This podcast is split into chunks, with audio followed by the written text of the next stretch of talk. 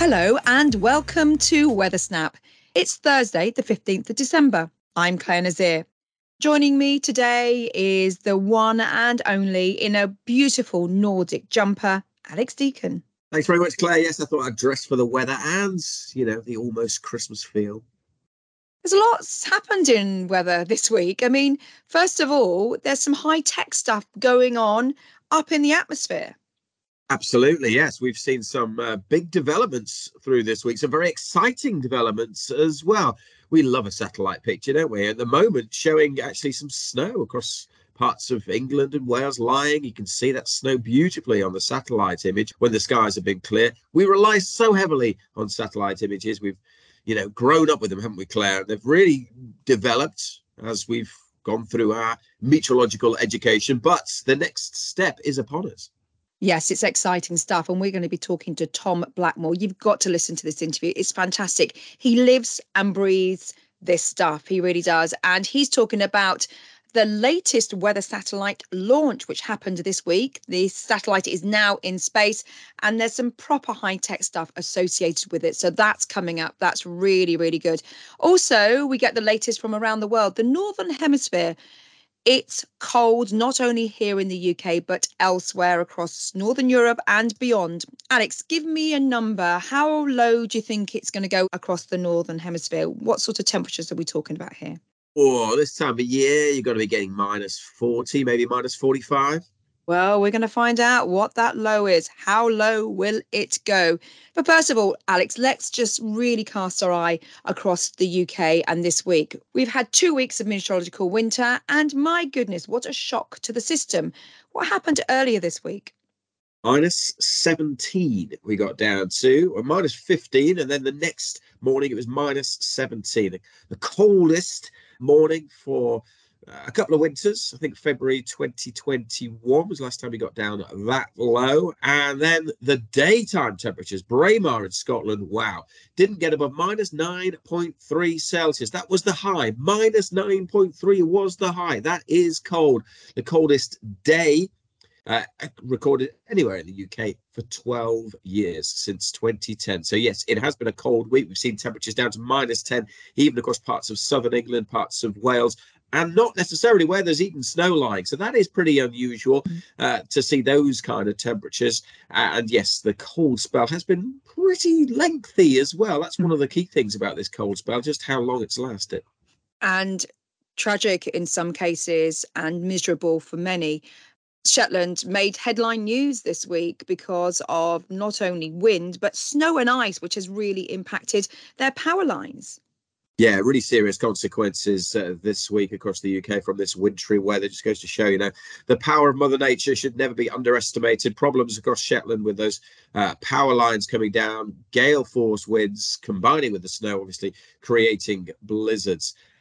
This cold spell, as I say, has been pretty lengthy. That's the perhaps most unusual thing about it. In terms of temperatures, well, we've, yeah, as I said, seen some of the lowest for a few years, but actually nothing exceptional. We've not been close to the minus 27.2 Celsius, which is our, of course, our, our all-time low temperature. Uh, so it's unusual, I guess, in the sense that we haven't seen this kind of lengthy cold spell for a while as our climate continues to warm these cold waves are becoming uh, less frequent and, and, not as extreme. But it is okay. notable, particularly after such a mild November. Let's pause there for a moment because, you know, back in the day when we went to Met School, we never used the word cold wave, did we? This is a real modern term, which I occasionally just sort of I shudder a little bit because it was never my speak, but certainly is now. And explain in general terms what it means.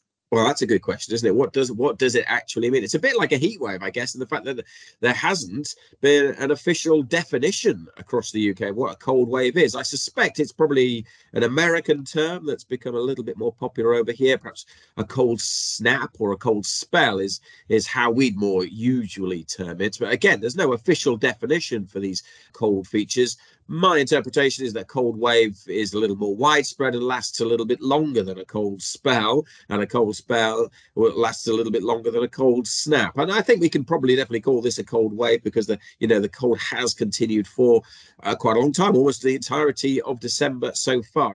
Okay, so we are keeping a keen eye on the weather uh, across the UK, not only through Friday where we're expecting snow, but beyond that, because it's the clash, isn't it? It's when we see the milder air try to invade, and we've got this really cold, dense air over the UK.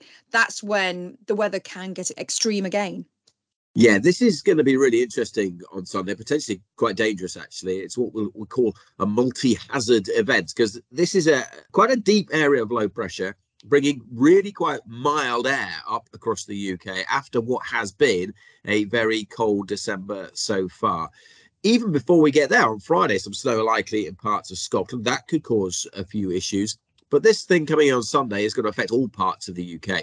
It is bringing mild air. So by the end of Sunday and into Monday, temperatures will be back into double figures and they'll be rising steadily through the day. But it's bringing moisture, hitting the cold air. So for a time, there will be some significant snowfall. May not last all that long. It may not be what people want if you want to get out and play in the snow, because as I said, it's not going to last all that long. But for people traveling on Sunday, this is really quite serious a couple of hours, three or four hours in places of heavy snowfall, particularly over higher ground. So I'm thinking some of the main routes on Sunday, uh, the M42, uh, parts of the M5, the M6, even the M1, and particularly the M62 over the Pennines there. You know, please keep up to date with the forecast because timing is going to be crucial. This could bring a few hours of heavy snow that's going to be pretty grim. Further south, it may not last that long, but there could be some. Ice is a bigger risk. And then we've got freezing rain thrown into the mix as well. That's where it turns a bit milder. So it's actually the snow turns to rain as it hits the ground, though the ground is still below freezing and it freezes instantly and it turns things into an ice rink. Don't see it that often in the UK, but it can be exceptionally dangerous. And then we've got the winds combining with this as well. So that could make blizzards. So, as I said, this is something we need to keep a really close eye on. There are warnings in place for Sunday, but please keep up to date if you have plans on Sunday. Well, just really bear that in mind. So the weather looks like it is really turning, it's changing, but it's the transition. It's cold at the moment. We're going right up to miles. Sunday into Monday, and then next week we drop back down. So back to colder, but not as cold as it is currently, but still back in the territory where we could see some further wintry hazards and the potential for snow during Christmas week. Did uh 10 day trend? Did you hang on? Did you say what did you just say? What did I say? Snow during Christmas week. That's just yeah, too broad. Just let's pin it down, man. Let's pin it down. Still, there's still over a week to go. You know, it's too early to say. And I say the models are not necessarily agreeing on the details for next week, but it is going to be. You know, this these past few weeks we've had northerlies and easterly winds, uh, and those kind of air masses don't hold as much moisture. Next week we are turning more westerly. It won't be as cold, but the westerly influence reintroduces that moisture. So snow could be more of an issue but it's going to be on the cusp. It's going to be finely balanced. So for the details, we just can't say at the moment. So stay tuned, stay up to date with yeah. everything from the Met Office. Make sure you're following us across social media.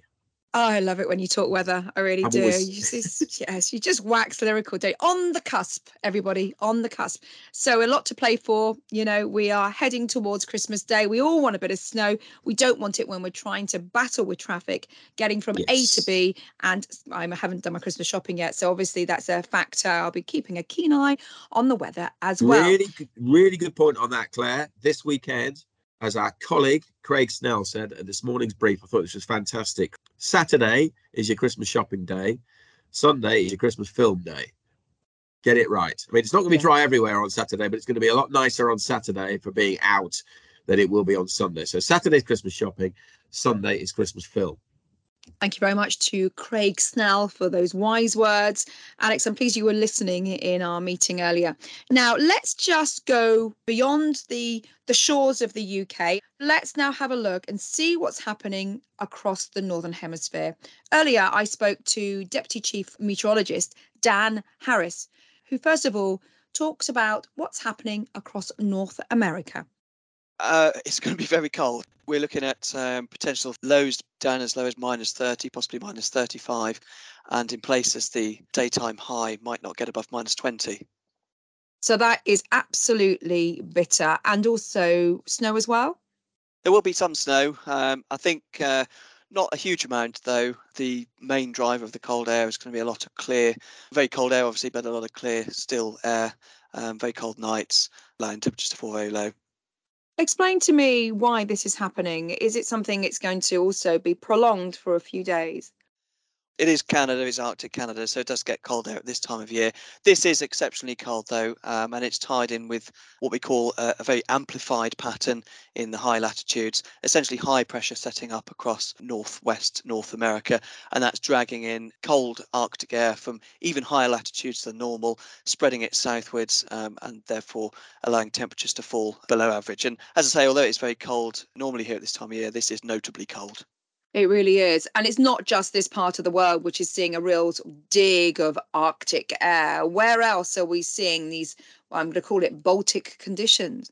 The whole northern hemispheric pattern is linked. It's all very amplified at the moment, and that's allowing various areas to tap into frigidly cold air. We've got uh, very cold air across Scandinavia and uh, northern Europe at this time, and a notable cold spell here in the UK, and also across uh, parts of north and northeast Russia. The place in Russia called Oymyakon uh, recently recorded a minimum temperature of minus 61, and that is one of the coldest, and it's said to be the coldest inhabited place on Earth. But uh, yeah, even there, minus 61 is quite an exceptional temperature. That is absolutely, I mean, you can't imagine how freezing that is. I mean, we've seen very low temperatures here across the UK, but that is on another level completely. Is this quite unusual for the beginning of the winter season in the Northern Hemisphere?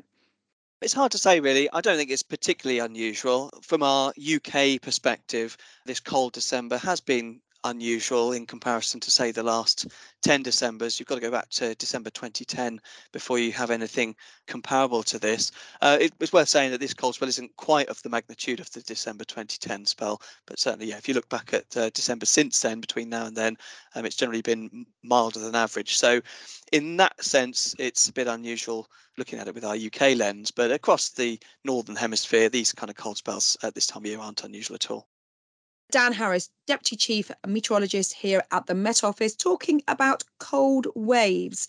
And in fact, there have been a lot of comments on social media in particular over the last few weeks saying, What is all this about global warming? The weather is so cold.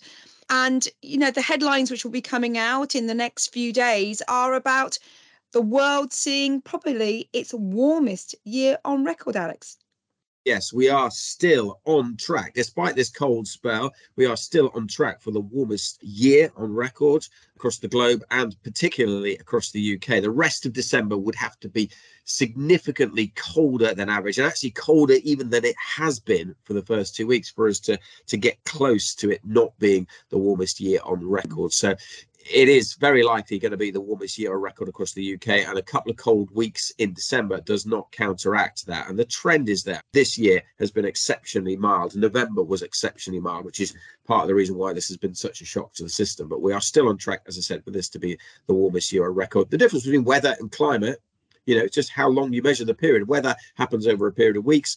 Uh, climate is measured over a much longer period, and all the records that you can see pointing to this rising of temperatures across the globe and across the UK. So, you know, you need to look up the difference between weather and climate. That's the simple answer yeah, certainly temperatures rocketing um, across the board. Not only did we see that through the summer, we saw temperatures in excess of 40 degrees, but you just look at the temperature profile over the last 150 years, it just speaks volumes of what actually is going on on the ground and in the atmosphere. And talking about rocketing and the atmosphere, um, a nice segue, don't you think so? Wow, that is nice. I mean, that is a link. That is a really good link, yes. Um, this week we heard such good news about a new generation of weather satellites which have been launched into space. For all the details, let me now introduce you to Tom Blackmore. He's my go to if I need a really decent satellite picture, even just to look at as a piece of art. But I obviously, the satellite guy.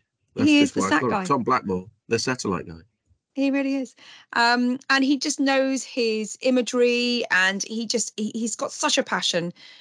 So let's just go over to Tom now and he'll tell us all about what's been happening this week with the latest weather satellite. My name is Thomas Blackmore. My job title is Science Manager of the Space Data Products and Systems team. The satellite that was launched was the very first satellite of the Meteosat third generation program, so these are geostationary satellites which provide images of Europe and Africa and the surrounding oceans. The satellite was a joint effort between EUMETSAT and the European Space Agency. So EUMETSAT are the European Organization for Meteorological Satellites. Um, the Met Office represents the UK as part of EUMETSAT, and so we've had a lot of input to the planning and design of the satellite, and we will be a large user of the data that comes back from the satellite.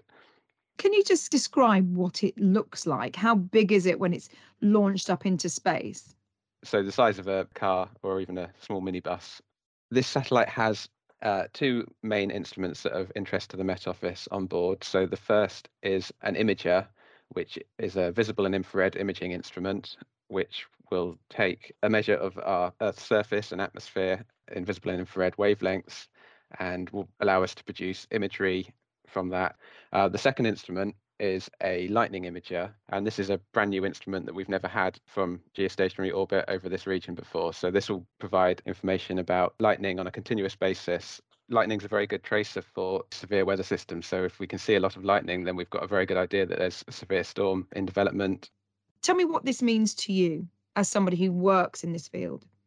To me, this means a really big deal. It's a new generation of geostationary imagery, which is going to have huge benefits for forecasting and our awareness of what the weather is doing at, at any one particular one moment. And it's going to mean that we can develop new products and improve what we provide to forecasters and customers to really help benefit the UK and help predicting severe weather and uh, hopefully mitigating some of the impacts from that. Thanks very much to Tom Blackmore. So, yeah, that's exciting stuff, Alex, isn't it? Lightning strikes recorded from space. It's going to make so much difference to forecasting in the summer months. A real game changer. That's very, very excited. Really good. Okay, just before we go, let's head over to Ollie Claydon with last week's highs and lows. Here are the weather extremes for Monday, the 5th of December to Sunday, the 11th of December. The highest temperature recorded last week was at Mona, Anglesey, with 11.1 Celsius on Wednesday, the 7th of December. The coldest place was Eskdalemuir in Dumfriesshire, where the mercury dipped to minus 9.2 Celsius. Aultbea in Ross and Cromarty was the wettest place with 25 millimetres of rain on Friday. Finally, the sunniest place was Yeovilton in Somerset, which clocked up 7.4 hours of sunshine on Thursday. Thanks very much, Ollie, for last week's highs and lows. And thank you, Alex. Alex, you don't sound too good. Oh, honestly, I'm fine. I've had a lot of love actually on our YouTube channel. In fact, we should be giving love back to our YouTube channel because we've had crazy views over recent weeks. So thank you to everyone who's checking us out on YouTube. If you've not done it yet, please subscribe. I had a lot of comments asking if I was okay. I do sound bunged up, but honestly, I absolutely feel fine. I've just got, you know, just got a bit of a, a block in the nose, but actually, I, I feel tip top there are certain peaks in YouTube where we do um, issue not only our, our daily forecast, but forecast for beyond that. So the big one obviously is the 10 day trend, which happens on a Wednesday. But we also do a week ahead and a weekend forecast. When do they go out? Our week ahead goes out on a Monday, and our weekends uh, goes out on a Thursday. But we're doing more and more actually now in our in our studio with our new interactive touch screen, and uh, maybe even going back to doing lives more regularly. So watch this space. As I said, subscribe to our YouTube channel, and then you'll know all about it. Thanks very much, Alex. And I hope you're feeling 100%, 110% as we head towards the Christmas week. And thank you very much for listening. It's always good to have your company. That's it from Weathersnap. I'm Clare Nasir, and editor is Adrian Holloway. Weathersnap is a podcast by the UK Met Office. For the latest weather conditions where you are, download the Met Office weather app.